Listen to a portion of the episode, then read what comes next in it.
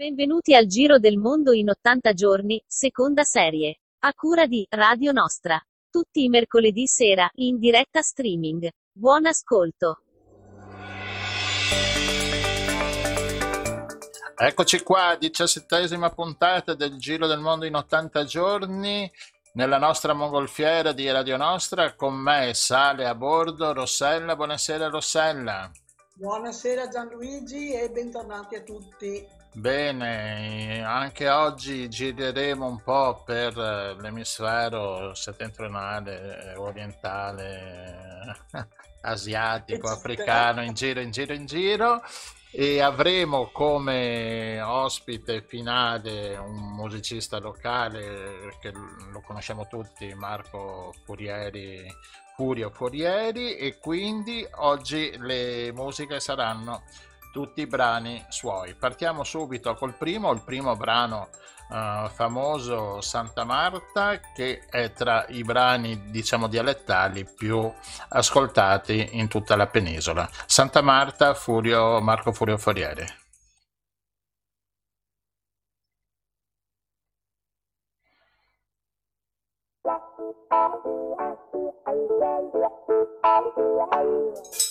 Thank you.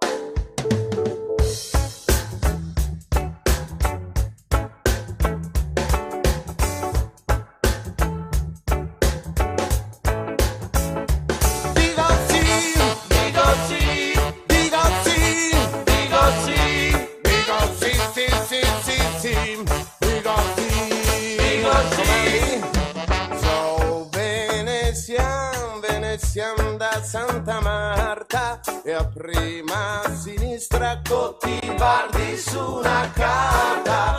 Son da abitar in cae minestra vedo Marghera coverso e a finestra. Al 2054 de Santa Marta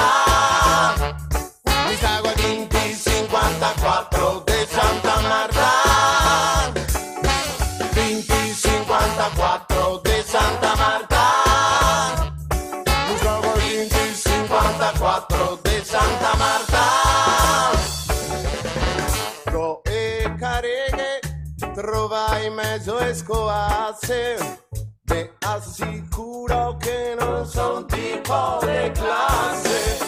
Tanto per dir mi sono nato povaretto. 40 anni ma dormo sotto il tetto. Al 2054 di Santa Marta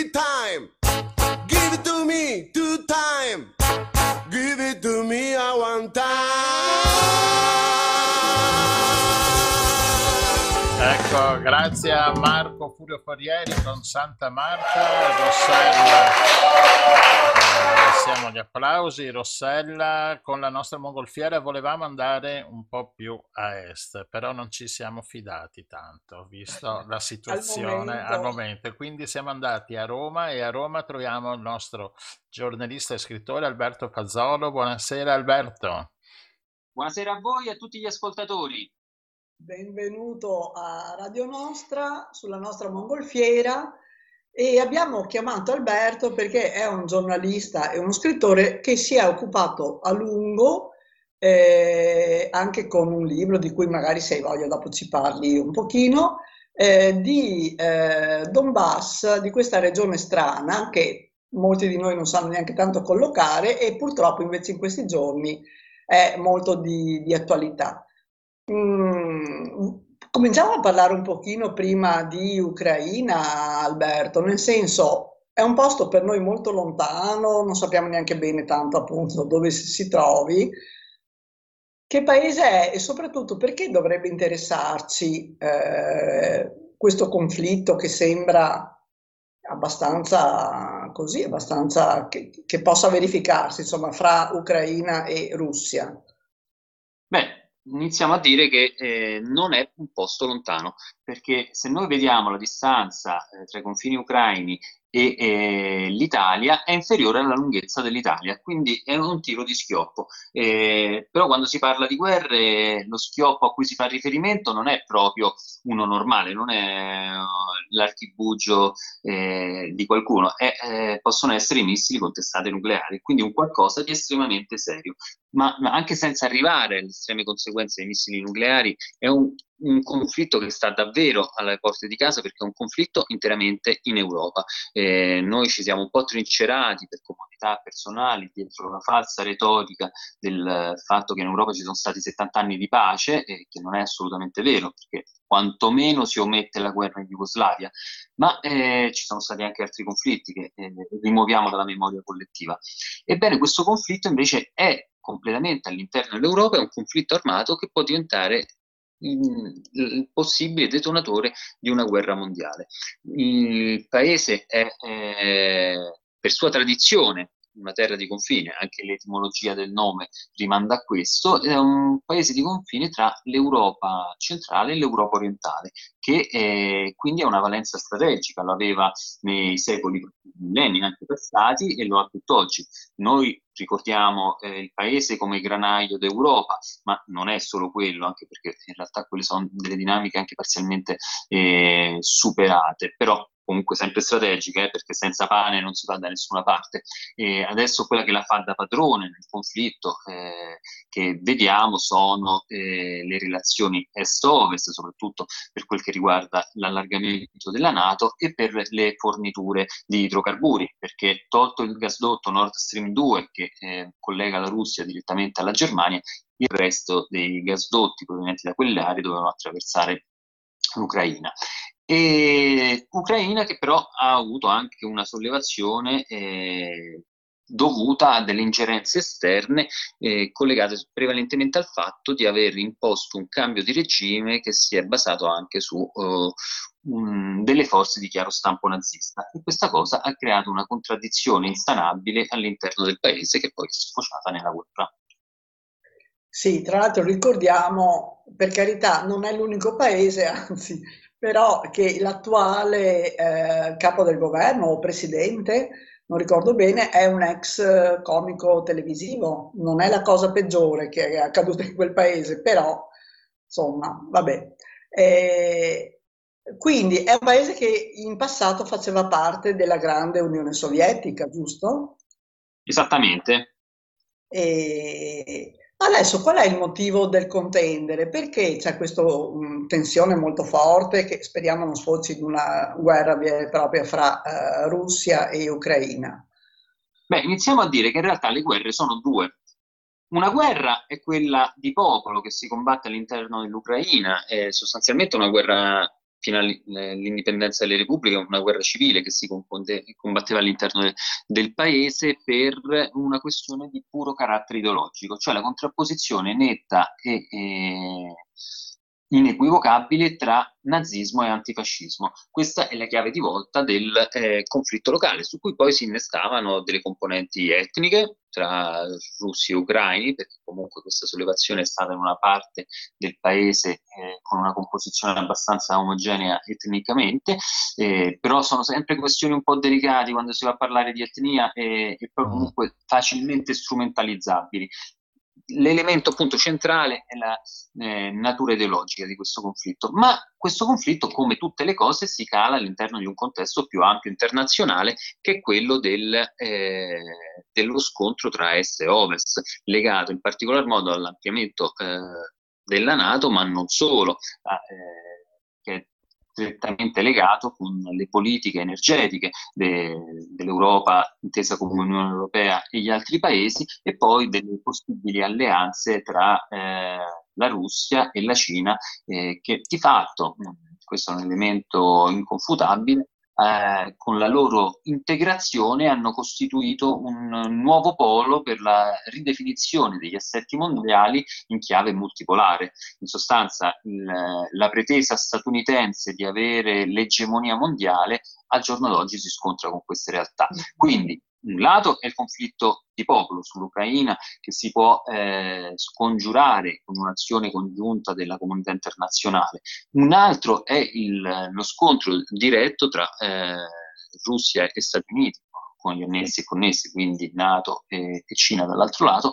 che è un qualcosa di molto più delicato, che riguarda gli assetti futuri del mondo e che però può avere anche delle conseguenze ben peggiori, perché ricordiamolo che stiamo parlando di tutte potenze che dispongono di arsenali nucleari e se andassero a uno scontro non ce la caveremmo con delle guerre per procura, come ne abbiamo viste tanti in questi anni e che per alcuni caratteri anche il conflitto in Ucraina sta assumendo eh, questa connotazione ma eh, se si arrivasse a uno scontro diretto tra queste potenze non, non, è escluso lo scenario più apocalittico del conflitto nucleare. E in ogni caso, anche senza conflitto nucleare, voglio dire, eh, sì, una guerra con i mezzi che ci sono oggi sarebbe devastante.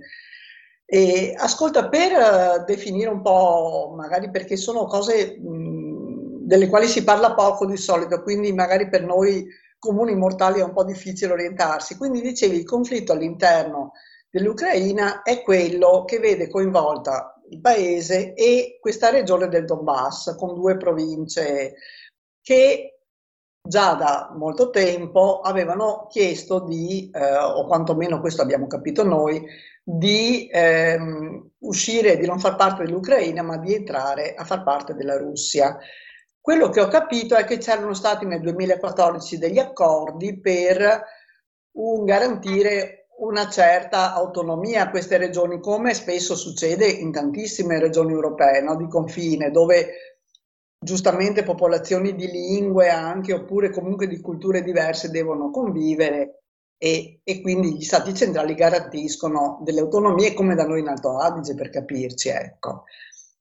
Quegli no. accordi, eh, gli accordi di Minsk, se non sbaglio, sono stati poi rispettati? Cioè queste regioni hanno avuto una, un minimo di autonomia? Allora, partiamo da un passaggio eh, precedente. Tu dicevi che volevano queste regioni essere annesse alla Russia. In realtà non è corretto, perché nel progetto originale, e neanche ad oggi eh, è stata paventata, eh, è mai stata presa in considerazione l'idea di far entrare le repubbliche popolari di Donetsk e Lugansk all'interno della Russia, sia perché comunque non, non, c'era una volontà da parte delle popolazioni locali, ma anche poi perché in realtà la Russia è un paese moderno capitalista che è sostanzialmente incompatibile con un assetto politico ed economico delle repubbliche popolari, che quindi recuperano qualche elemento di socialismo, poi magari fatto in chiave un po' strampalata e mal riuscita per carità, però è una contraddizione rispetto al percorso attuale della Russia, quindi quello non, non, è mai stato preso in considerazione. Per che riguarda invece l'autonomia eh, prevista dagli accordi di pace di Minsk, ovviamente no, è rimasta assolutamente lettera morta. E, e tuttavia io anche qui sono a fare una precisazione. Eh, non mi impunto su questo, su questo, tanto su questo argomento della mancata autonomia, come mancato rispetto degli accordi di Minsk, perché chi ha siglato quegli accordi non ha tenuto in debita considerazione la componente ideologica del conflitto. perché secondo voi un cittadino ex sovietico, cioè di un paese che durante l'occupazione nazista ha subito 27 milioni di perdite, è disposto a tornare con, anche con un elevato grado di autonomia sotto un governo che ri, rivaluta e eh, riabilita eh, i collaborazionisti nazisti? Un governo che ti fa trovare per strada i simboli delle SS eh, ucraine? Assolutamente no. Quindi chi eh, ha firmato quegli accordi, se non, non, avendo tenuto in debita considerazione questo argomento, sapeva benissimo che avrebbe portato a, a, creare una lettera morta. E quindi secondo me è stato strumentale quel tentativo di accordo di pace soltanto per far vedere che era stato fatto qualcosa per guadagnare tempo e fare un qualcosa di diverso. Ed è stato un atto criminale perché in questi otto anni, in realtà sette da quando sono stati firmati i secondi accordi di Minsk, comunque sono morte migliaia di persone e questo ce l'ha sulla coscienza chi non ha voluto cercare una 10 soluzione. 10.000 ho letto, ho sentito da qualche parte, insomma, no? Quindi, quindi tutti i profughi che in questi giorni abbiamo visto eh, prendere treni, pullman per eh, spostarsi verso la Russia. Mm. Sì, allora sono prevalentemente bambini eh, che sono stati mandati in questi campi di accoglienza. E ci sono poi un cospicuo du- numero eh, di anziani e, e, un numero abbastanza alto di donne, non manca neanche persone che si vogliono sottrarre ai combattimenti, però nella mentalità eh, dei paesi post-sovietici eh, è inimmaginabile pensare di eh, sottrarsi dal combattimento, soprattutto se il combattimento è per la difesa eh, della, della patria. Regione. Quindi eh, sono stati eh, mandati via i bambini per poter garantire un, un futuro, ma eh, tutti gli altri sono pronti a morire al loro posto. Sì, non è molto, sì, è un po' Ah, ci mette un po' di ansia a sentire questi discorsi, sembravamo ormai lontani appunto dalle guerre, anche se quella nella... Ma soprattutto pensavamo di essere lontani dal nazismo e oh. rivederlo fiorire in Europa è una questione di rimente che, de- che, chiama in causa tutti noi, eppure noi dobbiamo fare la nostra parte perché a prescindere da ogni altra valutazione economica, politica, etnica di cui ci importa il giusto, il problema principale pure per noi è il nazismo, è qualcosa che non possiamo tollerare perché ne saremmo complici nel, nell'accettarlo, nel lasciargli spazio e quindi dobbiamo cercare di arginarlo in qualsiasi modo. Eh. Ascolta, invece, allora la Nato eh, in questi anni, in questi ultimi, non lo so, 20, eh, 25 anni, ha proseguito nell'allargamento a est, eh, per cui ehm, effettivamente una serie di paesi stanno sono entrati o stanno entrando nella sfera di influenza con basi, con armi, con uomini, perché poi non è un'associazione, una bocciofila, no? La Nato. Eh.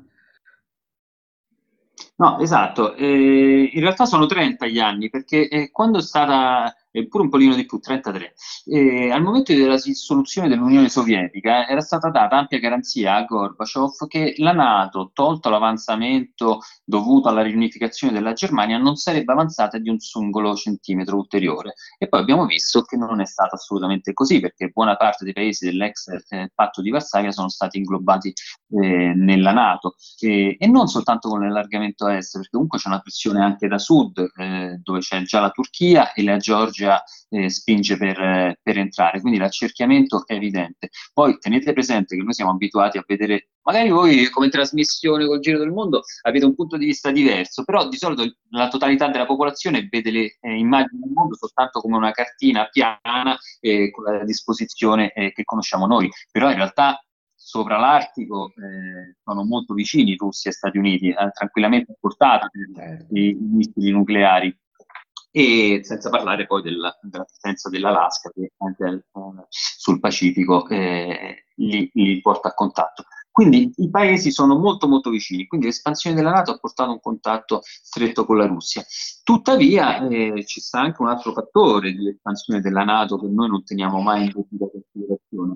Eh, mi riferisco al processo di integrazione nella Nato della Colombia eh, che è stato un, un, atto sconsiderato, fatto anche questo probabilmente eh, in chiave eh, geopolitica per da un lato ristabilire il predominio statunitense sull'area de- del Caribe, ma eh, dall'altro per eh, eventualmente adesso c'è il rischio concreto che se andasse male la guerra in Ucraina se ne potrebbe creare un'altra nell'area eh, del Caribe proprio perché la Russia ha fatto accordi di cooperazione militare con tre paesi della regione, Venezuela, eh, Nicaragua e Cuba, e, e, quindi avere paesi della Nato in conflitto, perché la Colombia attualmente in conflitto con il Venezuela, oltre ad avere una guerra civile interna, può creare un, un ulteriore elemento di destabilizzazione sul piano internazionale. Quindi destabilizzare anche nel paese più ricco di petrolio di tutta la regione.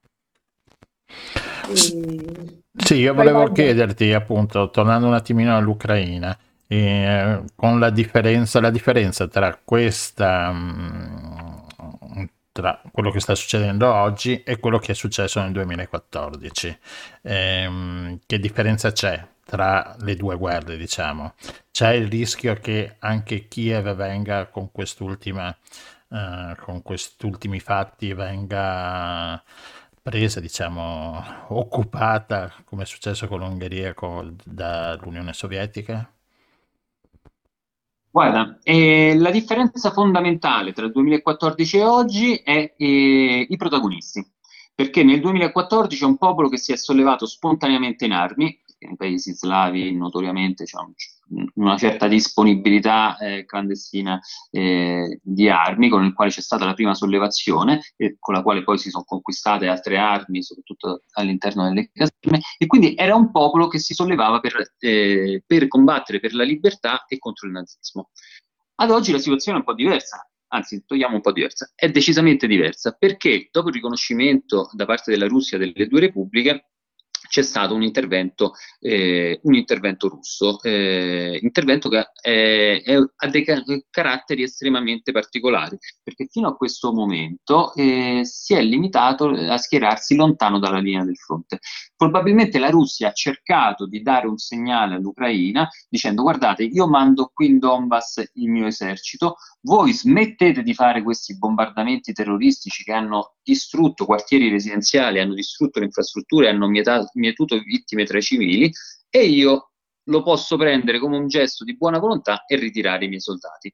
Ebbene, in questi giorni i bombardamenti si sono intensificati, i morti civili sono aumentati, i danni alle infrastrutture sono incalcolabili e quindi c'è la concretissima possibilità che si arrivi ad un contatto diretto tra esercito russo ed esercito ucraino. Poi molti eh, analisti e comunque persone schierate sul campo ritengono che questa cosa possa avvenire proprio questa sera perché eh, è una data molto particolare nel, nell'ex mondo sovietico, è il giorno del soldato, quindi una sorta di giornata delle forze armate che ovviamente non è come da noi che non ce ne frega niente, lì è un qualcosa di molto sentito, è un, un momento di orgoglio per tutti i combattenti da, eh, e quindi si può eh, arrivare facilmente ad un'escalation che porti dei valori intrinseci e che comunque galvanizzi poi il morale delle truppe attraverso queste scadenze.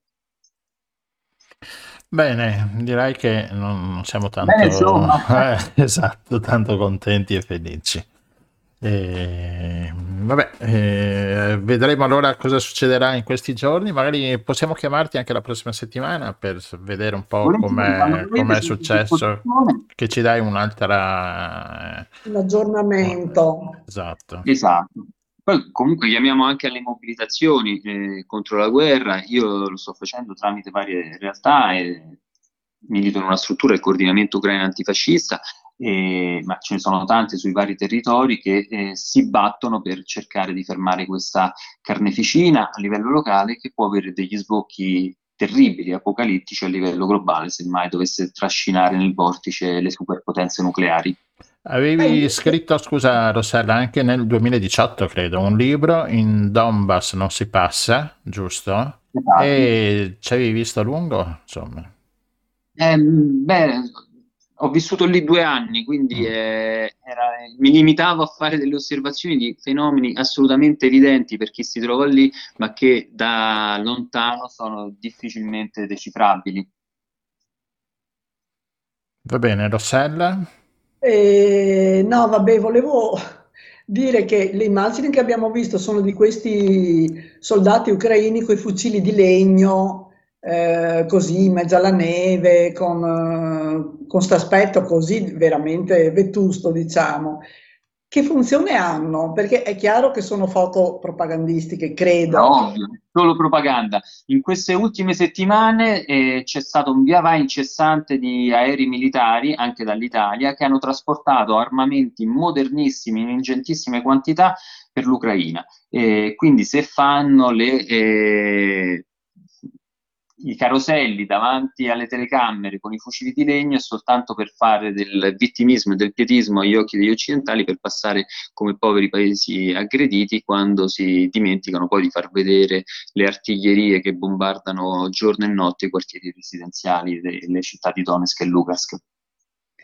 Va bene. Ecco, un'ultima cosa, ricordiamo che noi siamo a nord-est, quindi vicini al confine, eh, e che abbiamo due basi eh, americane molto grosse, una a Vicenza e una eh, ad Aviano, dove credo ci sia un bel po' di armi, vole... cioè se io fossi un nemico, voglio dire...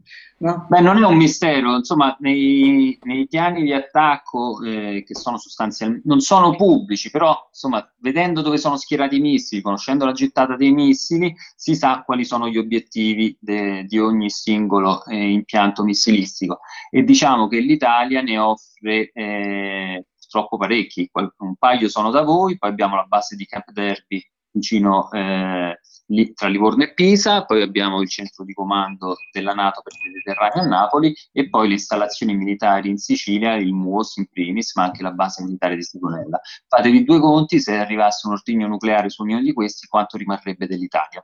Certo.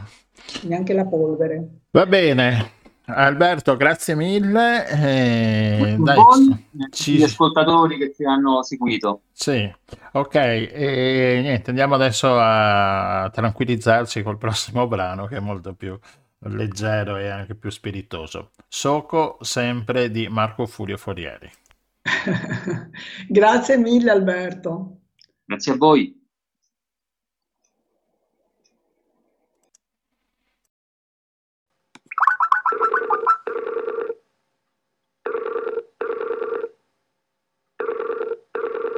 Che Filippo, scusa, ciao, sono Furio, senti, eh, non so, eh, che giorno sei oggi? Non so, vabbè, eh, vedo che ti cadrio il trombone. Sì, Ecco, allora, mi si viene in mente sto tocco nuovo, ascolta.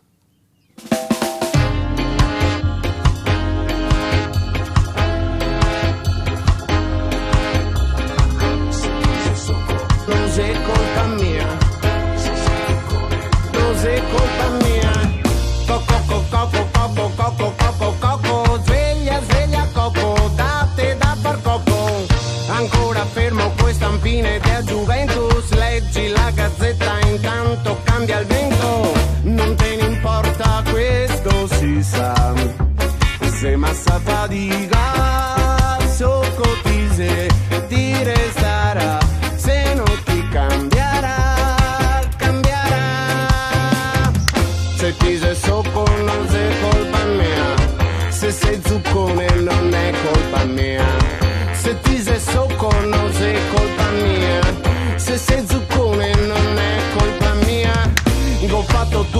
tutto, ho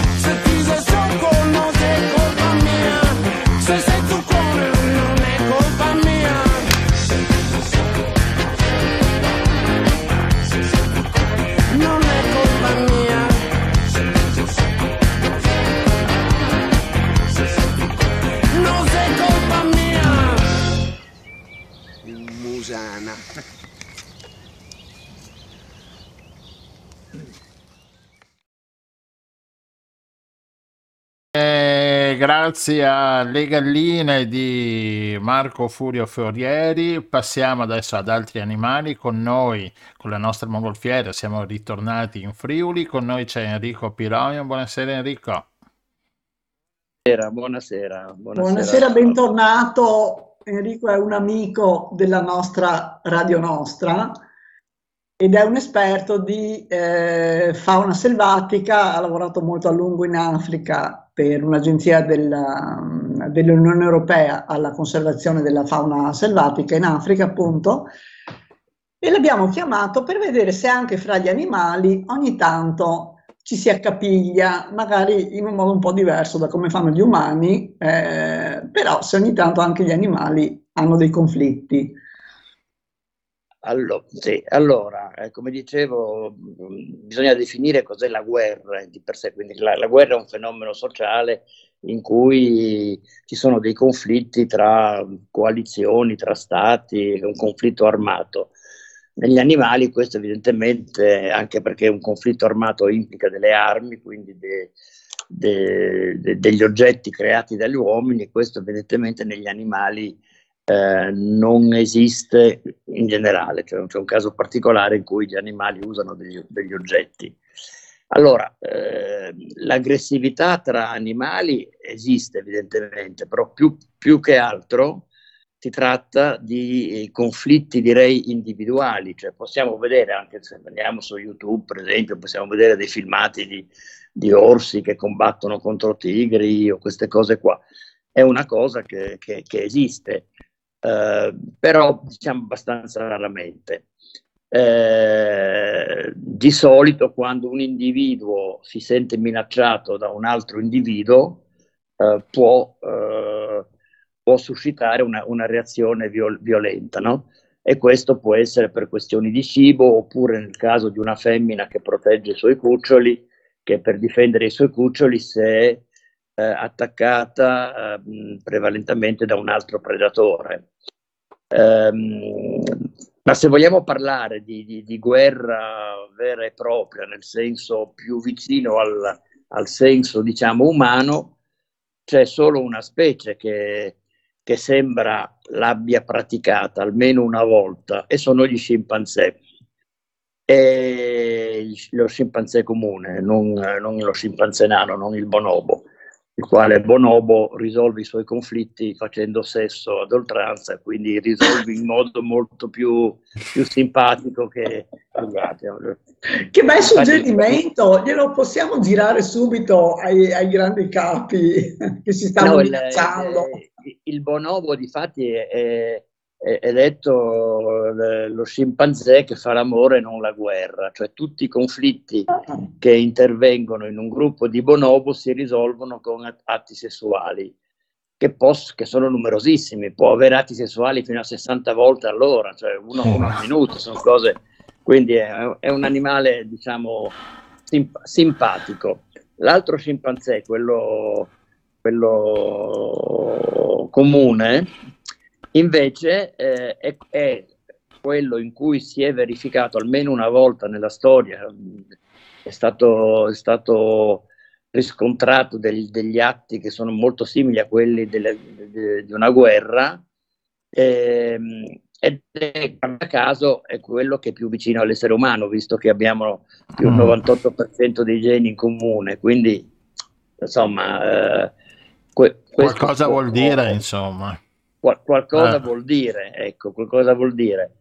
Eh, allora, questo, questo, fenomeno di guerra è stato uh, scoperto, studiato e spiegato da Jane Goodall, Jane Goodall che è una famosissima primatologa che ha studiato gli scimpanzé durante una quarantina d'anni in Africa e in Tanzania e che ha descritto un, un, fenomeno di una guerra tra due gruppi di scimpanzé che è durata quattro anni. Allora, eh, come si è sviluppata questa guerra? Evidentemente era un problema di territorio, eh, due, due, gruppi di scimpanzé vivevano in un territorio che era, che era vicino, alcuni sono sconfinati nell'altro territorio, gli, hanno, gli scimpanzé del territorio in cui era sconfinato quest'altro scimpanzé l'hanno ammazzato, ci è stata una guerra continua che alla fine ha portato alla vittoria di uno dei due gruppi perché hanno ammazzato praticamente tutti gli altri. Ah, ecco. Allora, a mia conoscenza è l'unico caso che è stato descritto. È stato descritto da Jane Goodall, che come dico è una primatologa, forse avrete sentito parlare, molto famosa, eccetera, che io personalmente non stimo molto, la conosco personalmente da tanti anni, è una persona che non è che stimi molto, ma comunque non, nessuno mette in dubbio questa descrizione che lei abbia fatto di questa storia qua. E a quanto pare ehm, è stata anche un po' contestata perché si pensava che effettivamente questi scimpanzé avessero, avessero diciamo, imitato comportamenti umani, ci fosse una forma di antropomorfismo, eh, com, com, imitato comportamenti umani. Poi eh, successive ricerche hanno dimostrato che in realtà forse non era, non era così e che effettivamente c'è, c'è, una, c'è la possibilità che queste cose avvengano nei, negli scimpanzé. Eh, come dico, il curioso è il fatto che appunto gli scimpanzé sono molto vicini agli esseri umani, il 98% dei geni in comune, eh, gli scimpanzé hanno delle culture, eh, hanno varie culture, quindi i scimpanzé secondo le zone in cui vivono hanno dei modi di, di vita che, che vengono definiti culture e gli scimpanzé sono praticamente gli unici eh, animali che utilizzano degli strumenti uh, ad hoc, cioè uh, fabbricano dei, dei, dei, piccoli strumenti dei, di legno, eccetera, per degli attrezzi per, per nutrirsi o per fare delle, delle cose. Quindi, ecco, eh, in altri animali non, non, c'è mai stata documentata una vera e propria guerra. Sì, sappiamo che ci sono lotte tra animali, no? Sì. I, ma- I, maschi che lottano per, per, per conquistare un harem o per per imporsi, per poter eh, avere accesso alle femmine per la riproduzione. Queste sono cose che succedono, che succedono solo in momenti particolari, eh, quando ci sono delle pressioni ormonali che, che avvengono, ma non c'è una volontà vera e propria di fare del male al, un progetto come, no? Non c'è, un, ecco, non c'è, un, non c'è un progetto vero e proprio, è proprio una cosa così, e, e possono avvenire, com, come dicevo anche prima, a, a animali di specie diverse, no? Se due predatori si trovano in, a prossimità, magari possono per la stessa preda, possono lottare. Di solito è abbastanza raro, perché diciamo che il più debole ha sempre tendenza più o meno a scappare o a non conviene, no? capisce che non, non conviene. Non, non, non conviene eh, gli scontri veramente violenti sono piuttosto rari. Diciamo che gli scontri, gli scontri più violenti possono avvenire quando eh, nella stessa specie, quando c'è eh, la lotta per la competizione una, della femmina o di un harem, quello sì. Eh, tra, specie, tra specie diverse non, non, è cosa, non è una cosa comune, è una cosa piuttosto rara e, e, e non avviene. Quindi direi no, che è animali... interessante, sai, questa cosa che dici della convenienza, perché tutti questi giorni si dice ma alla Russia non converrebbe, no? avrebbero delle grosse perdite, così. Alla fine gli animali sembrano anche più intelligenti, nel senso che sanno valutare e tutto sommato dice ma mi conviene fare la, la lotta con quello per questa antilope, non so, ma forse vado a cercarmene un'altra da un'altra parte dove Sì, non c'è un competitore, no? Sì, difatti, voglio dire, l'an- l'animale non è che si mette, non è che si mette in pericolo se stesso per accedere a qualcosa, in realtà eh, l'animale non, non- non va a, a- no- non va a ricerca del confronto fino alla morte per difendere qualcosa. Se non, no- se non lo ottiene o vede che non può ottenerlo in modo facile, se ne va, punto e basta. Ecco. Questo vale anche, tra l'altro, parlavi del tuo cane, del tuo cane prima eh, vale anche tra i cani, cioè in realtà ehm, eh, le, le- le- le- lotte tra cani, cani do- animale domestico, in realtà che, che hanno un, un esito fatale sono molto rare, può capitare, capita, capita che due cani si azzuffano fino a che uno o l'altro muore, in realtà spesso questo avviene tra l'altro quando si organizzano combattimenti tra cani, che sono cani addestrati per fare questo.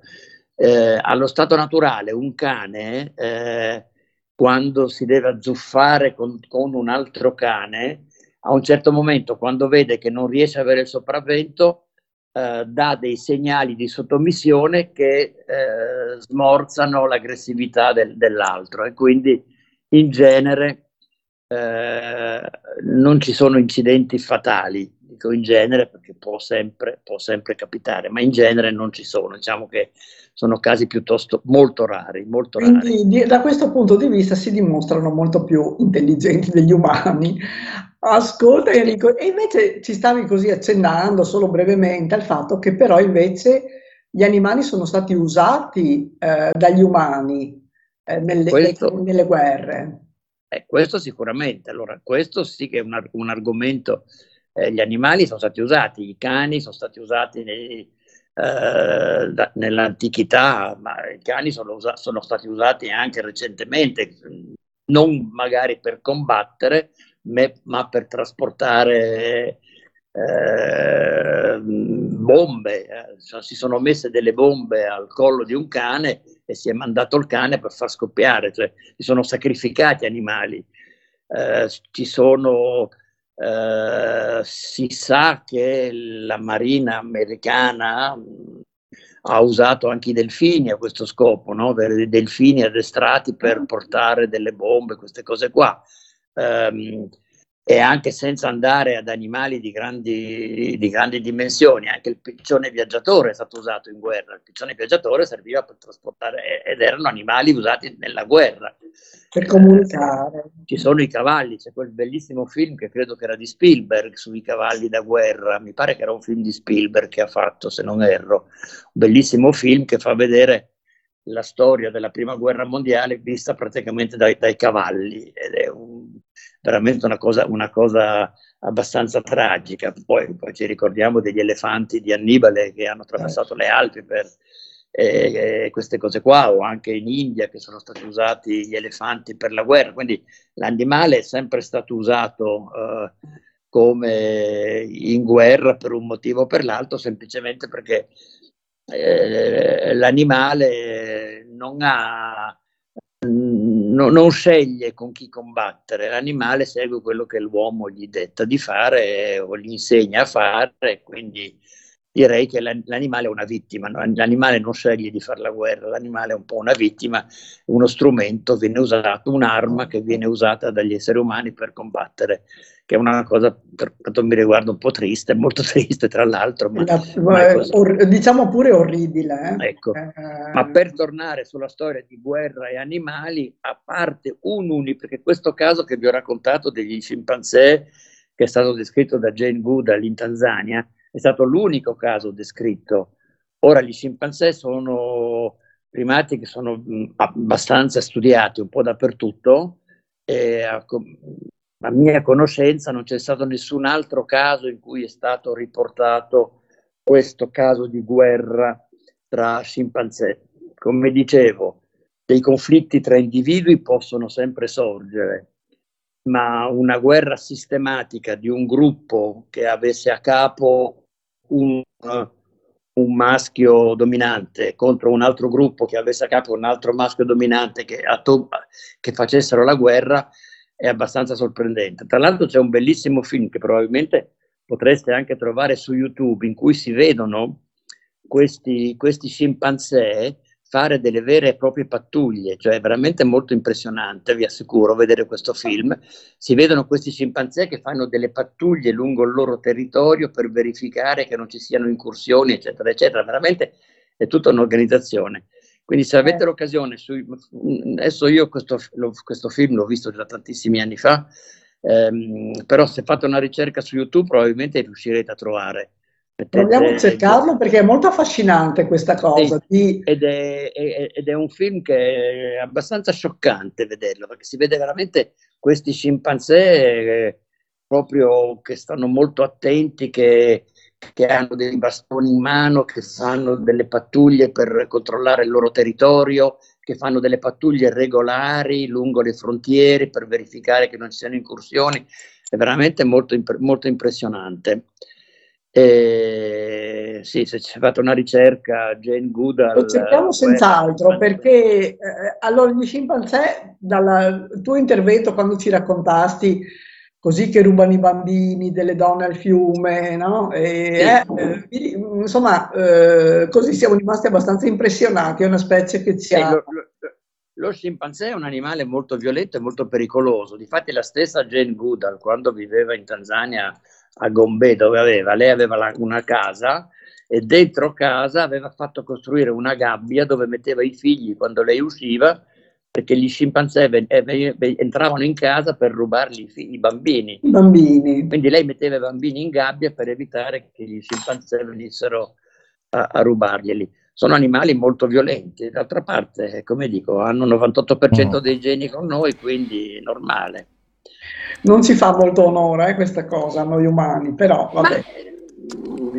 no, non, beh, no, non, bisogna vederla, non bisogna vederla in quel senso lì, bisogna piuttosto vedere che è una, è una cosa che siamo evoluti da un animale comune al, al, allo scimpanzé che eh, era predisposto per queste cose.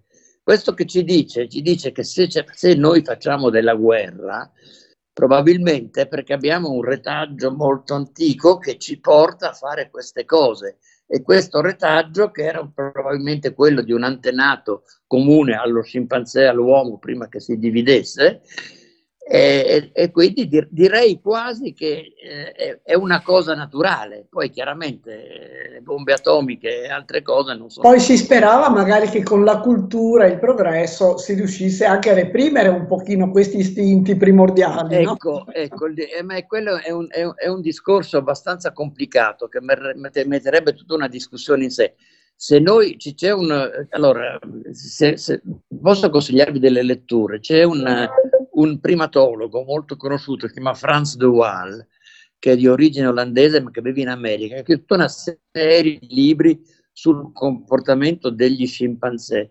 E ci rendiamo conto, eh, leggendo questi, que, questi saggi che lui ha scritto, non è l'unico, ma insomma è quello che ha fatto più divulgazione in materia, che molti dei comportamenti che noi abbiamo, che sembrano essere comportamenti prettamente umani e molto umani, in realtà derivano dai nostri antenati che, che sono comuni con gli scimpanzé. Da questo Vediamo patrimonio comune. Abbiamo eh, molte cose comuni con gli, con gli scimpanzé, eh, non perché siamo dei deviati, perché abbiamo tutto un retaggio che abbiamo portato. Quindi eh, non bisogna vederlo in modo così negativo. Il fatto è che invece noi abbiamo sviluppato un'intelligenza teo- teoricamente, eh, perché poi è tutto da vedere, perché appunto teoricamente un'intelligenza eh, più, più, avanzata che dovrebbe permetterci di correggere certi, certi almeno di controllarli ecco. o di controllarli e magari non siamo capaci di, non siamo capaci di farlo però è, è, veramente sorprendente vedere quanto dei comportamenti umani che noi abbiamo derivano da questo. Prendo un esempio che non ha niente a che vedere, ha niente a che vedere con la guerra, con la violenza, con altre cose, no?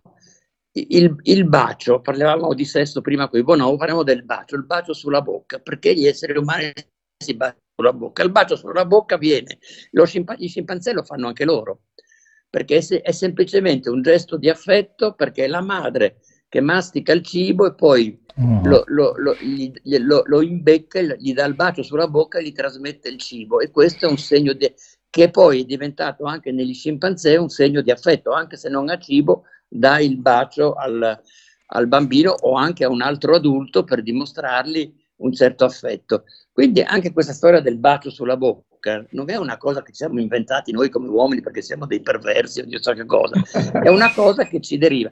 È solo per dare un, dare un esempio, insomma, per dire quante cose, quanto, quanto del nostro comportamento venga da, dal mondo animale. Eh, mm. da, da, da, che noi abbiamo semplicemente ereditato così in questo esatto. modo.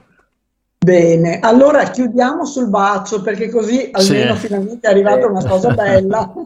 ecco, sui bonobo, sui bonobo. Ecco, sui bonobo è, è, più interessante. So, a volte all'ora, ecco. Senz'altro no, diamo il suggerimento però, ai grandi capi che stanno decidendo cosa fare eh, con ecco, il futuro della Terra. Giusto per fare una piccola parentesi, tra tutti i primati antropomorfi che sono orangutango, gorilla, scimpanzé, bonobo, mm. l'essere umano, eventualmente anche i gibboni, l'unico che fa la guerra, eh, da cui si è, che è documentata, è lo scimpanzé, che è quello più vicino all'uomo. Gorilla, oranghi, gibboni e anche bonobo non, fanno, non, non hanno fatto guerra o non hanno manifestazioni di violenza quello che manifesta di più la violenza è lo scimpanzé che è più vicino all'uomo.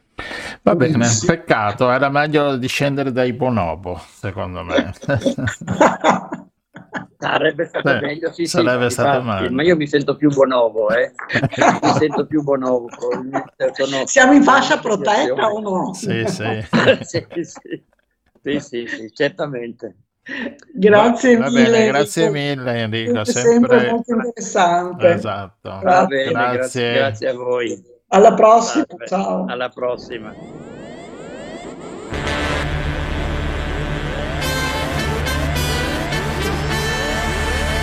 Sono esto e dove conto il resto. Mm, mi vivo senza freni, se vuoi star sereni, se è meglio star lontani. Sono esto. Mm, uno che sei proprio verso non stavo mai tranquillo dovunque vado io capiterà un desio io sono il numero uno mentre tu non sei nessuno spesso sono esto sono esto dico sempre un pretesto per andare in briago che tanto poi non pago e te asso anche al ciodo sono esto mm, manca fuori contesto nel covo del fascista mi fa sol comunista, rischio che mi pesta. Io sono il numero uno mentre tu non sei nessuno, spesso sono esto.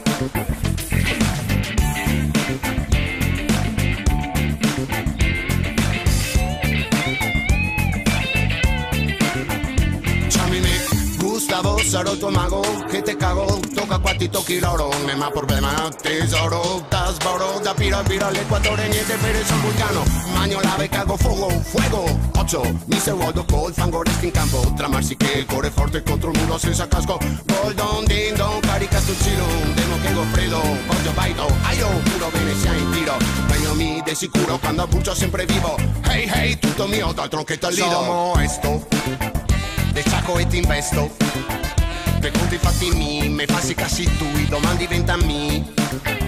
Sono esto mm, messo maleducato. Mi non rispetto il coe butesco a sincae fa saccare cae io sono il numero uno mentre tu non sei nessuno spesso sono esto mm, sono esto mm, sono esto mm. Te presto. Se non ti mi dai in trio mi vengo con marteo e te butto via il cervello Somos esto mm, e da tutti so detesto. Mi resto sempre solo, tu di che ciappa il voi, ciapparia pal coro. Io sono il numero uno mentre tu non sei nessuno fisso. Somos esto mm.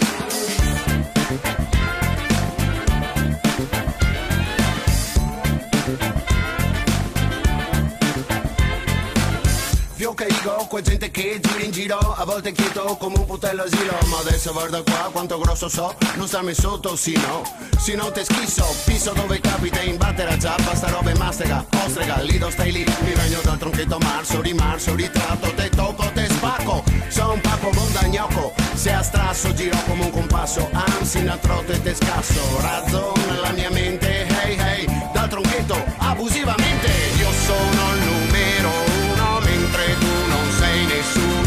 spesso sono esto, mm.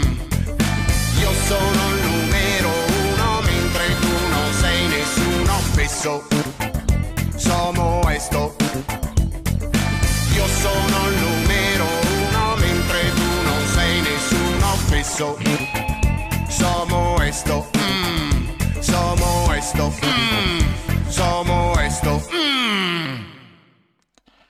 Molesto Marco Fu- Furio Forieri su Radio Nostra, poi lo avremo anche come ospite. Adesso, eh, Rossella, andiamo con eh, il nostro terzo ospite. Adesso siamo un po' più, più- un po' più sereni, parleremo anche del carnevale. E, e quindi parliamo anche di pace perché abbiamo anche il personaggio che è pacifista, un Goldoni pacifista. Con noi c'è in- collegata via telefono questa volta Antonella Barina. Buonasera Antonella. Buonasera, ciao, ciao a tutte e a tutti. Buonasera Antonella, Eh, bentornata. vuoi parlare di Goldoni pacifista? Es- Allora, allora, aspetta un attimo. Allora, diciamo che domani è giovedì grasso, no? E quindi cosa possiamo trovare alla Vogaria? alla Vogaria c'è un bel gruppo di attrici ed attori eh, che eh, in lettura scenica eh, si produrranno in Casanova, Goldoni e il Sacro Graal, che è una commedia che ho scritto io, le- che è una commedia di coppa e spada anziché di cappa e spada, perché cioè, il fulcro della commedia è il Sacro Graal, che è questa coppa del- della conoscenza mitica che tutti hanno sempre cercato nel mondo, no? E allora eh, c'era una leggenda che diceva che l'avevano messa dentro al trono di San Pietro che c'è nella chiesa di San Piero di Castello. Partendo da là eh, è venuta fuori questa, questa commedia che è la, la festa del- di un percorso teatrale sui fantasmi di Goldoni e Casanova a Venezia. È una, una cosa di fantasia però con basi storiche. Sì, oh, è un- una commedia, eh, come hai detto, come l'hai detto, recitata in lettura, insomma, ehm, fatta da... Però con degli artifici, ci sono delle Certo. scenografie eh, eh, eh, diciamo anche abbastanza suggestive, c'è qualche eh, oggetto teatrale. Sì, ci sono i costumi. Certo, Eh, ecco, esatto. lettura scenica, eccolo qua. Ci sono appunto i costumi, ci sono gli attori che ehm, ti seguono ne- dalle, nelle varie... Questa è la sesta commedia, se non sbaglio, che hai La, scritto. la sesta, la sesta tappa del percorso I fantasmi di Goldoni e Casanova a Venezia.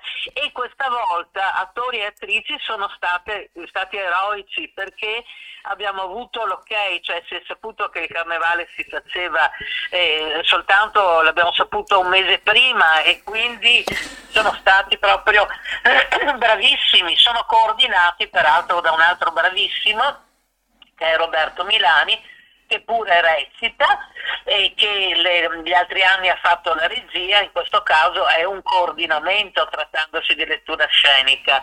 E Milani è eh, diciamo, il decano degli attori veneziani ed è l'ultimo goldoniano doc, cioè venire a sentire recitare Milani è eh, capire anche il tipo di, di fraseggio, il modo in cui veniva eh, portato il testo, perché il testo è tra l'altro appunto in veneziano e in rima. Eh, ecco, Esatto, e che- sono- Che, che non è facile anche per, per gli attori, no? Mm, un testo in rima da, Eh, eh. da recitare. eh, ascolta, eh, non ho sentito bene, puoi ripetere Di- l'ultima dic- frase? dicevo che per gli attori non è facile in rima, no? Recitare mm, tutta, tutta una, una commedia, insomma, eh, recitata in Eh, rima. no, eh. perché, perché il verso ha le sue pause e loro devono rendere una recitazione con pause, però dando il senso della recitazione e parlando come... No, è, è particolarmente complesso, difatti ci riescono eh, con il coordinamento, insomma diciamo proprio comunque con la direzione della recitazione di Milani, ecco. Sì, sì, sì. Bene, allora ehm, aprono, aprono, domani ci sono due spettacoli, voglio dire, no? aprono, diciamo, il teatro apre alle ore 19 per il primo spettacolo e poi ce ne sarà un'altra replica alle 21, sempre al... alle 21, sì. Sì. Sì. Li, l'ingresso è gratuito, quindi per, per, i biglietti, per l'entrata, per la registrazione, perché anche qua c'è la, il problema anti-Covid, quindi bisogna registrare. Sai che ti sto perdendo? Va bene, ma non importa. Eh... sì, allora. Eh, dicevo che appunto bisogna prenotare, c'è la locandina, c'è un numero di telefono mm, mobile, chiamiamolo così, che adesso lo dico è il 3353728889. Chiamate e vi registrate per eh, o, o, il primo o il secondo spettacolo, no? Uh, uh, certo, certo. Eh, tra l'altro è in quel piccolo tempio del, eh, del, teatro sia sperimentale che classico veneziano che è la Vogaria che si trova vicino a Campo San Barnaba e ad Orsoduro a Venezia, anche vicino a Piazzale Roma se c'è qualcuno che vuole arrivare da quella parte, ecco. oppure vicino alle Zattere se qualcuno arriva eh, con mezzi nautici. Sì, in effetti come hai detto c'è stato poco tempo e quindi però siamo, riusci- dico, siamo riusciti perché la rete fa parte dell'organizzazione del, dello spettacolo e quindi diciamo siamo riusciti a metterlo in scena in 448 punto a punto. Ricordiamo un attimo anche gli attori che ci saranno domani. Allora abbiamo una stupenda Manuela Muffatto che fa addirittura tre parti eh, la prima è la Luisa o Aloisia Bergalli, eh, letterata, drammaturga del Settecento e una eh, grande sostenitrice di Goldoni ai suoi tempi. Eh, non tutti sanno che a sostenerlo eh, in quegli anni molto difficili con tante faide che c'erano in Venezia sono state soprattutto le donne. In un'altra, ehm, in, in una tappa precedente aveva avevamo messo eh, l'Elisabetta Caminer e eh, in, ogni, mm, in, ognuna di queste tappe io ho messo una dea anche, una dea che è nascosta e quindi Manuela anche avrà eh, questo, questo, compito di mh, mm, rappresentare anche il divino femminile. E poi cosa meravigliosa a lei riesce sarà anche Voltaire perché nella, in questa tappa eh, Goldoni e Gozzi rappacificati eh, andranno a trovare Voltaire. Gozzi, ricordiamolo, era il nemico storico di Goldoni e invece qui con la mediazione di Luisa Bergaldi, questa figura eh, di, di, letterata settecentesca, eh, faranno pace perché lei gli dice cosa perché continuate a, far, a, farvi la guerra? Non capite che è il potere che vi vuole dividere? Fate pure finta di essere nemici, che alla gente gli piacciono tanto le baruffe, ma però tra di voi siate amici e quindi loro due insieme andranno a trovare Voltaire. Poi abbiamo il Casanova, eh, allora, aspetta, eh, Goldoni lo fa Vittorio eh, Lora, che già l'ha fatto eh, nella tappa precedente, e, mh, Casanova sarà Alessandro Esposito, Gozzi lo fa invece Salvatore Esposito che fa anche l'orrendo inquisitore che ricatta Casanova finché faccia la spia perché il fatto che Gozzi e Goldoni vadano a trovare Voltaire fa impazzire l'inquisitore eh, siamo in, una, eh, in un'oligarchia, quindi questi fermenti eh, illuministici insomma, preoccupavano abbastanza la Serenissima e quindi Casanova farà del suo meglio per farla spia ma anche per salvare Goldoni. Sto dimenticando qualcuno? E abbiamo la narratrice Romina Marini e abbiamo la parte musicale all'arpa Sonia Dainese. Sì, meravigliose, meravigliose. Esatto. È, è proprio, proprio bello. E beh, allora ci, sono, ci saranno scene buffe, eh, ci saranno dei momenti di dialogo serio, eh, ci sarà un dialogo mm, molto serio, perché, ah ecco, un'altra, ho dimenticato eh, lui, Roberto Milani, che farà la parte del Doge Andrea Dandolo. Eh, quindi abbiamo un fantasma tra i fantasmi perché compare mh, ai fantasmi di Goldoni e Casanova perché è un doge, un doge che era illuminato del, del 300 che ha cercato di indirizzare la Repubblica verso la giustizia, è morto di crepacuore poi. Vabbè. E, e quindi è molto, molto saggio e lui dialogherà, questo doge antico che aveva a cuore i destini della Serenissima, dialogherà con Voltaire, anche lui. Va bene, Antonello, allora ricordiamo domani, giovedì grasso, vi aspettiamo. Diciamo che lo spettacolo entra nel cartellone del Comune di Venezia del Carnevale di Venezia col contributo di Vela, e, però diciamo anche che chi si perde questo lo può venire a vedere eh, venerdì al um, Teatro Sconcerto a Chirignano a Mestre. Esatto, esatto. esatto. Lì, lì, c'è un ingresso di 5 euro al biglietto.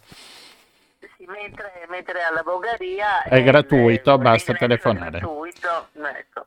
Esatto. Bene. Va bene, grazie Antonella, noi ci vediamo domani e, e niente, insomma, buon spettacolo a tutti e buon carnevale. Buon carnevale domani, grazie. Ciao. In bocca al lupo. Ciao a tutti e due. In bocca al lupo, Dottore, ciao. L'umanità lo divide in due categorie di persone, uomini e caporali. I caporali sono coloro che sfruttano, che tiranneggiano, che maltrattano, che umiliano.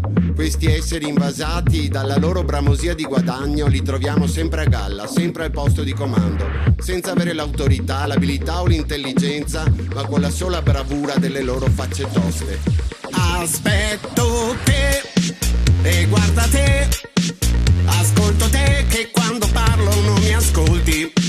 Ti aspetto ore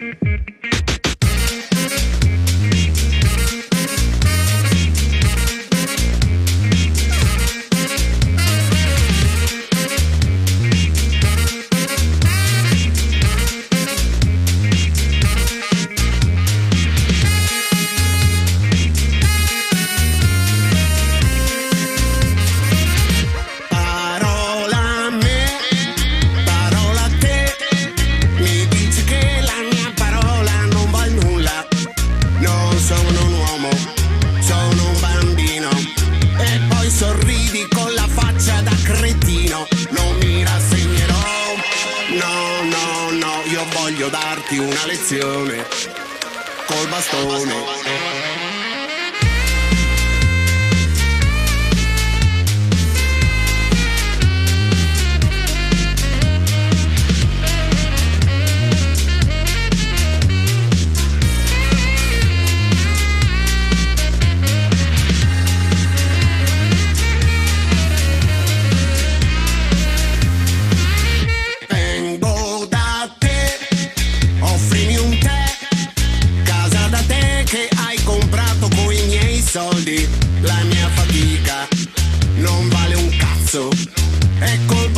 Se ci troviamo quest'andazzo non mi rassegnerò. No, no, no, io voglio darti una lezione. Non mi rassegnerò. No, no, no, io voglio darti una lezione. Non mi rassegnerò. No, no, no, io voglio darti una lezione. Col bastone. Eccoci qua nuovamente e eh, finalmente abbiamo l'ospite la- per la parte musicale con noi a Radio Nostra, Marco Furio Forieri. Buonasera Marco, ciao. Ciao, ciao, ciao, ciao. Ciao, tutti. Marco. Benvenuto sulla nostra mongolfiera. Noi, noi vogliamo sempre alto e giriamo un po' in giro per il mondo con questa Sì, nostra... speriamo che il vento non sia troppo forte per la mongolfiera. No, più che altro ci eravamo spinti verso est, ma abbiamo pensato che fo- forse è meglio stare dalle nostre parti. E con noi appunto Marco Furio Forieri che quest'anno, nel 2022, festeggia i vent'anni dei Scagi, no? un gruppo musicale nato appunto vent'anni fa, molto intenso e, e- e- e divertente anche, no?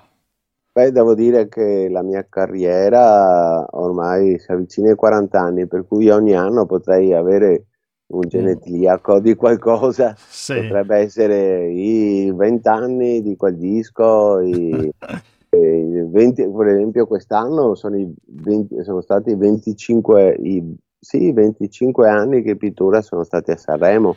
Eh, perché ne è sono vero, stati con, nel eh, 97, per sì. cui il 2022 eh, richiama i 25 anni di Pittura a Sanremo. E appunto, e con quell'uscita a Sanremo, diciamo che siete entrati no, nel- nell'ambito nazionale con, con i Pitfora Fresca e anche con questo modo di fare lo ska. Beh, eh, i Pittura sono stati uno dei gruppi che ha portato alla ribalta italiana la musica reggae. Noi l'abbiamo fatto un po' con i gomiti alti, nel senso che noi abbiamo proprio recepito al 100% quello che è il messaggio della musica reggae, cioè la musica reggae, a prescindere dalla forma musicale, cioè la musica in levare, eh, melodie mo- molto mh, cantabili e, e ritmiche scarne, ma anche il fatto proprio del, del messaggio, per cui una musica che parla dei problemi della gente, che parla dei problemi reali a contatto con la gente e, e in più anche l'utilizzo della lingua Eh, esatto, del più- dialetto più veneziale, del dialetto Sì, veneziano. Ecco, e questo qua del dialetto veneziano non vi ha un attimino un po' mm, eh, tenuto un po' in disparte dal, dal livello nazionale, insomma, perché eh, la canzone in dialetto in Italia, a parte se non è quella napoletana o romana, mm, a livello nazionale è poco, poco sentita. Ma noi siamo entrati in un momento in cui il dialetto era un- una cosa che veniva vista come un in più, una cosa in più, Un valore aggiunto. Un valore aggiunto, esatto. Eh, adesso le normative della RAI, per esempio, prevedono che la musica in dialetto non sia trasmessa in radio. Infatti sono scomparsi tutti i gruppi Ma dialettali. davvero? Eh, ma se tu ascolti la radio resta No. soltanto quello che è lo slang del rap, eh, ma non è neppure rap, è del, di, eh, il, quella musica che si ascolta adesso, tipo Sanremo, eh, queste cose così. Eh, il trap, ecco, nel trap allora è pre- prevedibile che puoi adoperare delle formule che non, so- eh, non sono neanche proprio dialettali, degli slang, slang, eh, eh, esatto. slang giovanile, capito? Slang di un quartiere o slang di un tipo di lavoro, queste cose qua. Noi negli anni 90 siamo entrati e c'era questo buco in cui tutta la musica dialettale eh, era accettata, per cui non funzionava soltanto il reggae veneziano, ma anche il reggae, per esempio, il grande successo del reggae del Salento. Sì, con la... mm, sì. Cioè, su sound system per capirci Certo, sì, sì, perché eh, 99 anche là è venuto fuori il discorso dell'Atalanta, tutto questo, no, questo eh, recupero delle tradizioni. adesso questa cosa, questo buco di cui noi ci siamo avvalsi è chiuso, per cui ehm, a me è capitato qualche anno fa di presentare un disco a un ufficio stampa, un disco mio Furiology, che forse dopo ascolteremo qualcosa. Sì, no, abbiamo, sì, esatto. E, e mi hanno detto molto bello, peccato che non possa andare in radio. Detto, per Mm. quale motivo? No, ma bello, erano tutti che stavano ballando, agitandosi con la musica. Eh no, perché le musiche così in dialetto non, non vengono più messe in radio. Eh, Certo. I direttori artistici delle radio tagliano e non fanno più mettere musica dialettale. Sì, sì, ma in effetti c'è un appiattimento anche per quanto riguarda le radio, no? La musica più o meno è sempre quella e non c'è eh, gran Mm. varietà. Parlo È delle, ra- È parlo delle radio nazionali, dei, dei network eh, È nazionali. un'omologazione pazzesca, no, sta cosa. Che poi, a parte che si potrebbe aprire un dibattito sulla lingua e dialetto, cioè qualcuno ti potrebbe dire che non è dialetto, è una lingua e quindi, cioè, mi sembra un confine molto labile e anche una regola molto stupida, sinceramente, perché eh, quale sarebbe poi, scusa, il motivo per cui le canzoni in eh, lingua locale o in dialetto non possono andare alla RAI? Per una Perché- questione commerciale, nel senso che la musica in italiano può essere venduta anche all'estero, molto più difficile vendere una musica dialettale Mm. all'estero.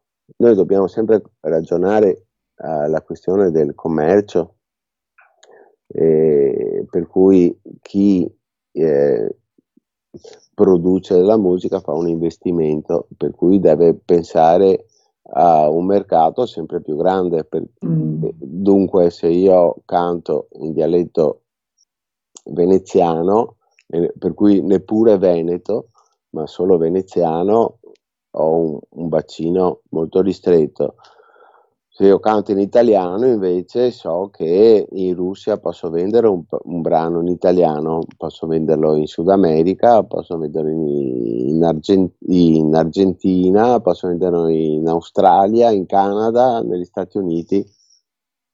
No- non altrettanto con un dialetto così chiuso come può essere quello venetico, insomma, della Venezia, Sì, eh, delle lagune, insomma. Sì, ecco. certo. Però ho anche letto che la canzone Santa Marta è tra le top delle canzoni dialettali a livello nazionale.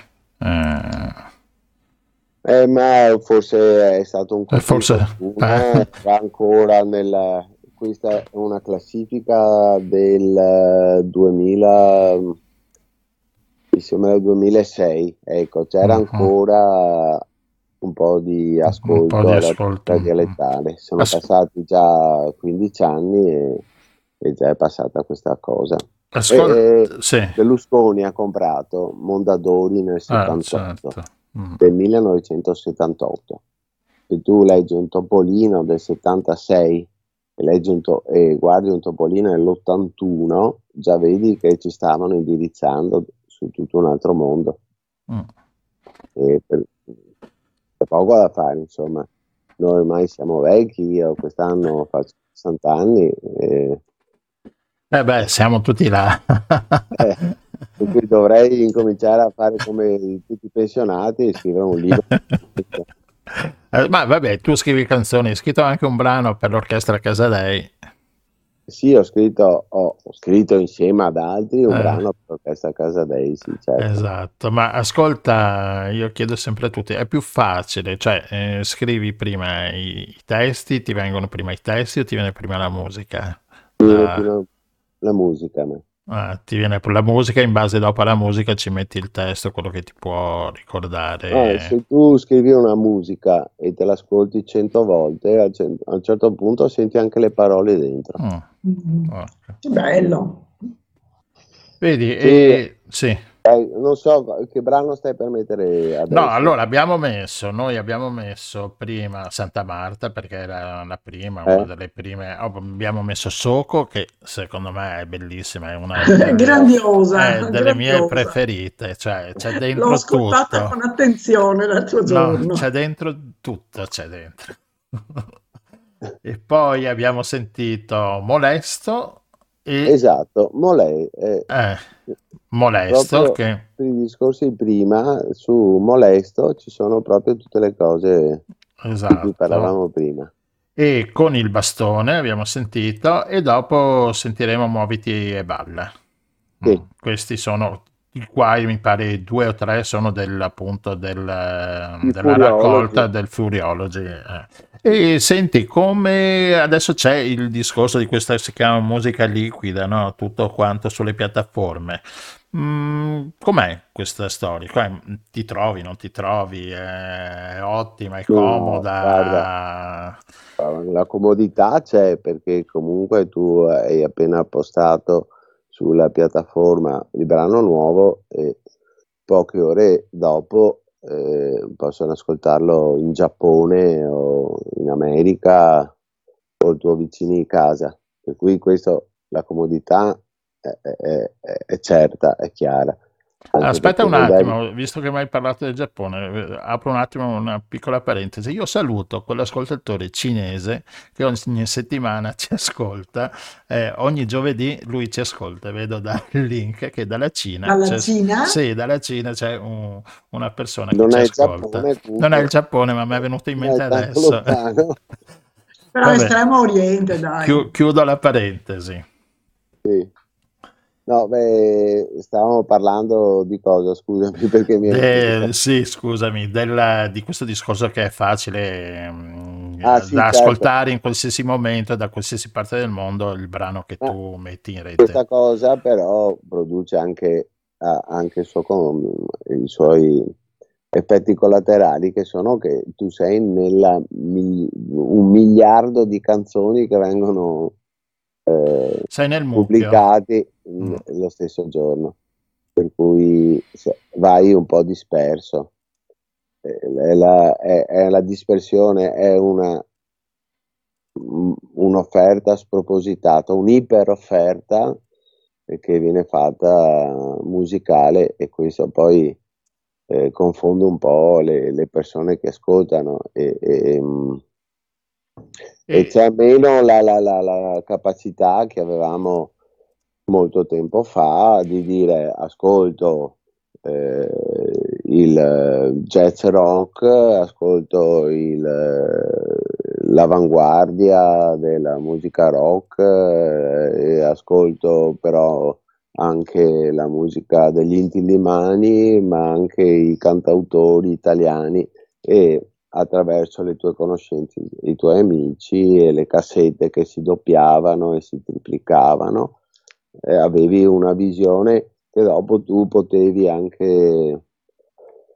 scegliere da che parte andare, però comunque ti facevi una visione non certo globale, però insomma eh, un po' più aperta. Adesso tu a te piace la musica dance e per cui vai su Spotify e ascolterai solo la musica dance e mai e poi mai arriverai a ascoltare gli Intillimani o, o non so Sì, sì, sì, Fred- ho da altri gusti.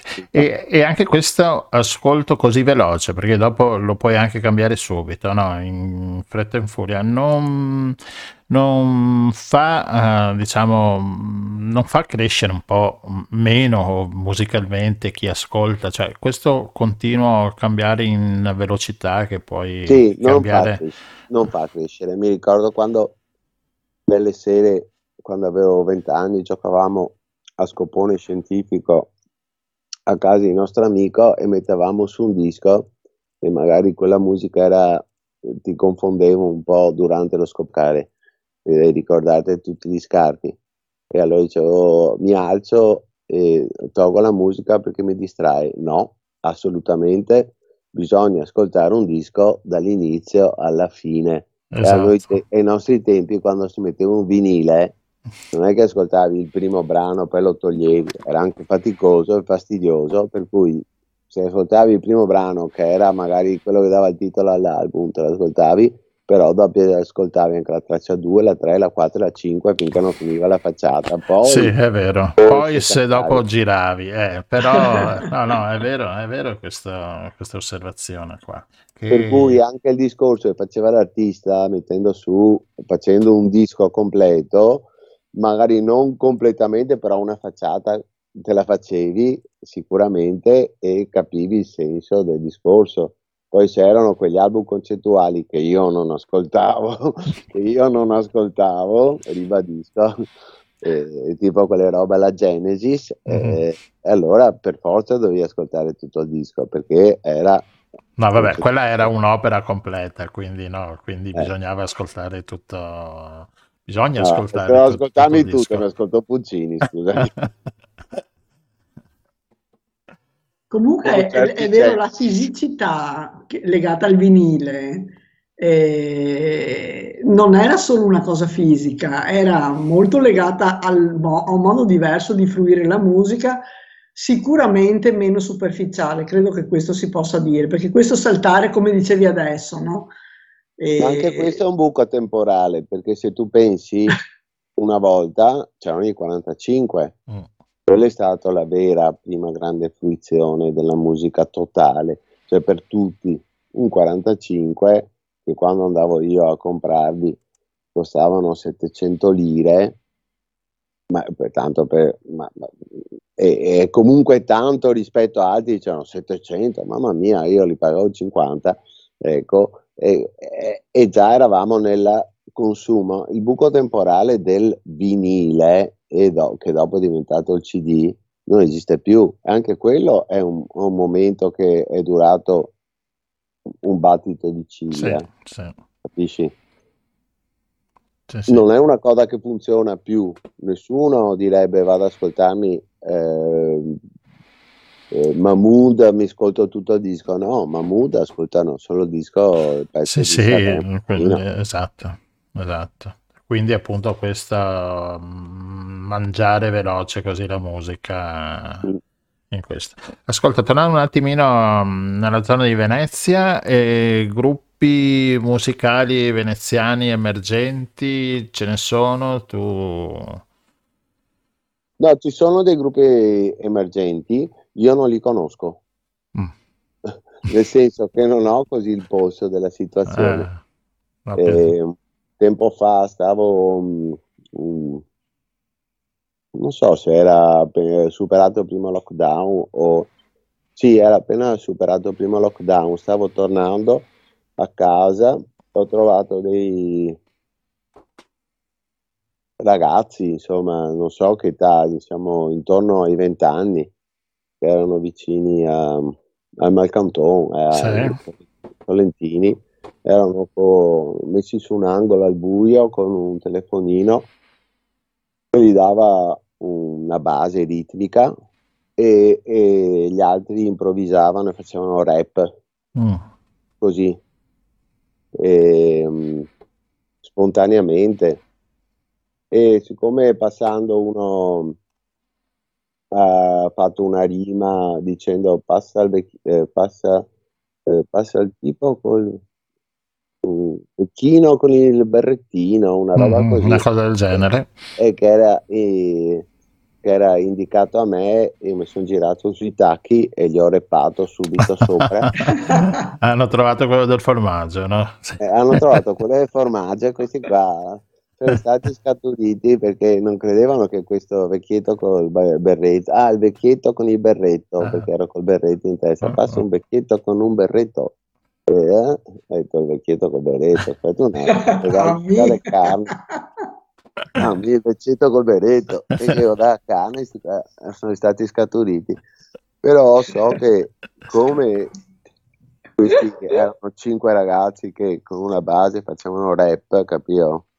Certo. Eh, è anche più facile Ce ne fare... sono altri che fanno metal, eh, so che sì, ci sono sì. dei gruppi però io non li conosco. C'è okay. un gruppo di metal, un buco, un, uh, ci sono dei ragazzi che stanno facendo musica elettronica sperimentale. C'è un gruppo dirà, sono tutti ventenni, ma io ne- non, non ne conosco sì, sì, ne so. sento parlare, ma no- non ne conosco. Sono contento che ci siano, sono anche, sono anche come solo la musica sa fare, sono, eh, non sono prettamente eh, amici di scuola, ma sono proprio eh, veneziani, mestrini della Riviera, del Favaro, del Treviso, che si trovano e- per fare questa cosa qua. Certo. Solo la musica sa fare, perché io dico sempre l'unica roba che ha unito Venezia e Mestre è la squadra di calcio e pittura fresca, poi per tutto il resto si odiemo e si odieremo sempre e è grazie che si odiemo perché i mestrini sono i nostri nemici naturali. A proposito di territorio da difendere, vabbè. Da Pugnaro.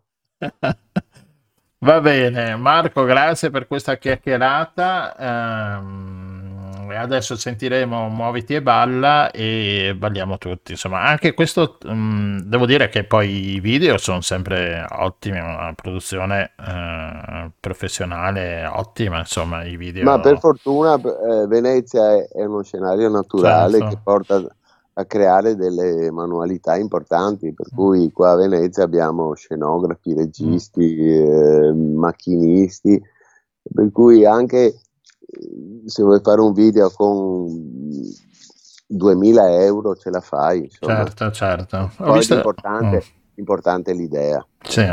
E quella girata a Trieste è molto bella anche quella che era il Col bastone, col sì, bastone, esatto. Sì, Come sì. mai Trieste? Così. Perché ogni volta che faccio un abboccamento con un regista per fare un video mi dicono allora sei tu a Venezia che cammini, dopo monti in barca e voghi sulla barca. Basta, Avevo detto. veramente i maroni, basta. Un'idea Basta. nuova. Per favore, datemi una fabbrica in cui- eh, o un, che scavo buche. No, per favore, basta. Vogare in barca, basta. Per favore, non ne posso più. Bene, mentre muoviti e balla, siamo sullo spazio, ormai hai spaziato. Eh, Su Marte. esatto. Siamo andati via perché qua non ne potevamo più.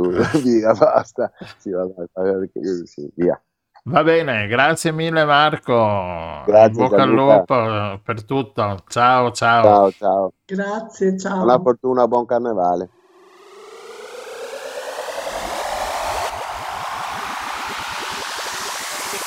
Certo non mi offendo se non mi inviti a ballare Sei tu che perdi l'occasione per poterti divertire Non si usano più i ritmi funky del passato Reggae funky solo ormai è tutto mescolato. Adesso muoviti e balla.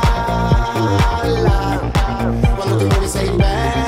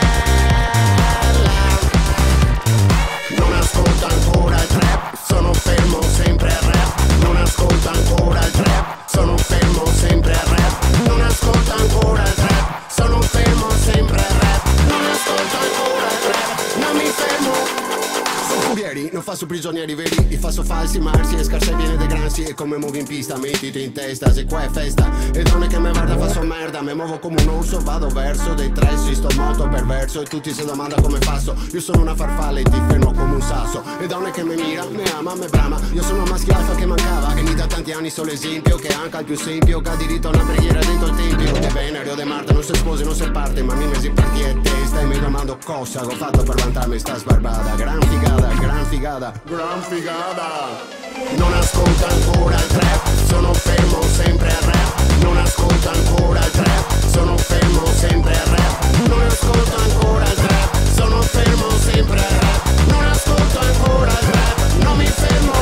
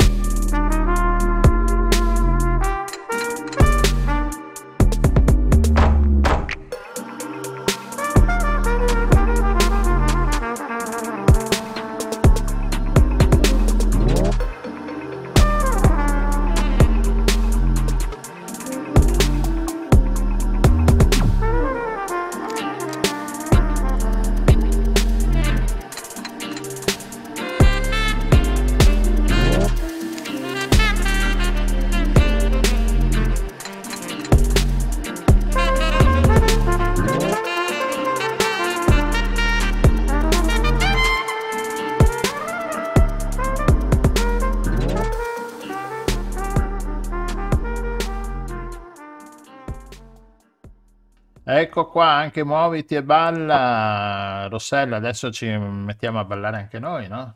Ciao. Allora, più che altro io coglierei due suggerimenti dei nostri ospiti da inviare a Putin, a Biden e a tutti quanti gli altri. O possono ispirarsi ai bonobo, e quello mi Esatto, farebbe che- molto bene. eh. Sì.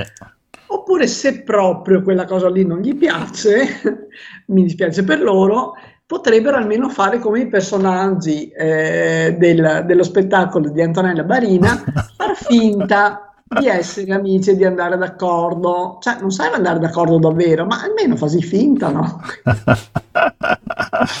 Quindi, ecco.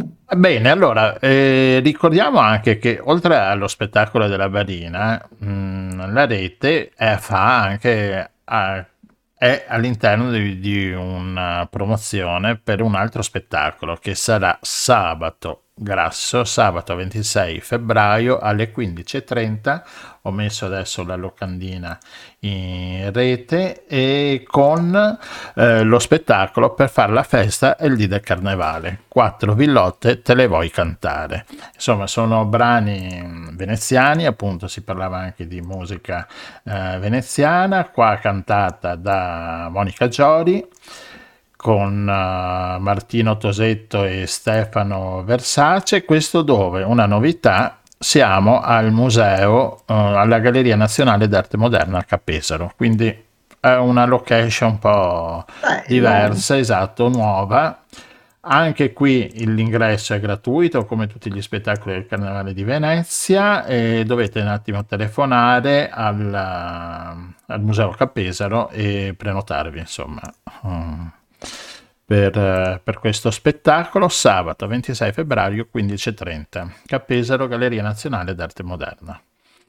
E abbiamo detto tutto, abbiamo fatto la nostra promozione, la nostra sporca produzione. Beh, ma, ma no, insomma, ma eh, su via, avanti. Però ci stava, esatto, assolutamente doverosa. Mm. doverosa, adesso non riesco più a toglierla, vediamo un po' così, no, vabbè, mettiamoci il logo di Il Giro del Mondo in 80 giorni e abbiamo finito anche questa sera, no?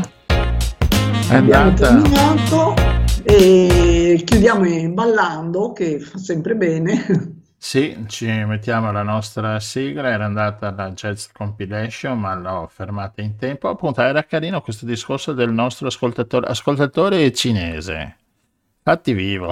Fatti vivo, batti un colpo. Anche perché se ci ascolti sai l'italiano, puoi essere anche un italiano in Cina, insomma. Eh, quindi... Beh, ce ne sono tantissime, eh? Mm, esatto. Italiani in Cina, un po' sia nel mondo dell'istruzione a vari gradi, eh, sia nelle aziende. Eh, per esempio, mi ricordo un mio amico che è andato a lavorare in Cina e quando gli ho provato a chiedergli come si trovava, mi ha detto: Ti dico solo che devo coordinare un gruppo di 12 cinesi, e qua mi fermo. Italiani in Cina, scriveteci. Bene. E andiamo con la sigla a mercoledì prossimo con delle novità? Boh, lo vedremo mercoledì. Lo vedremo solo aspettando. Esatto. Bene, grazie a tutti, alla prossima. Grazie Rossella, ti faccio scendere, ti apro il uh, portellino della mongolfiera. Ma che cavaliere, grazie. Gianluigi. Bene. Se ora io vado a casa con la mongolfiera, dopo la metto in garage, non so come faccio, ma bene, bene. devo sgonfiarla. Vabbè, ciao a tutti. Ciao a tutti, grazie.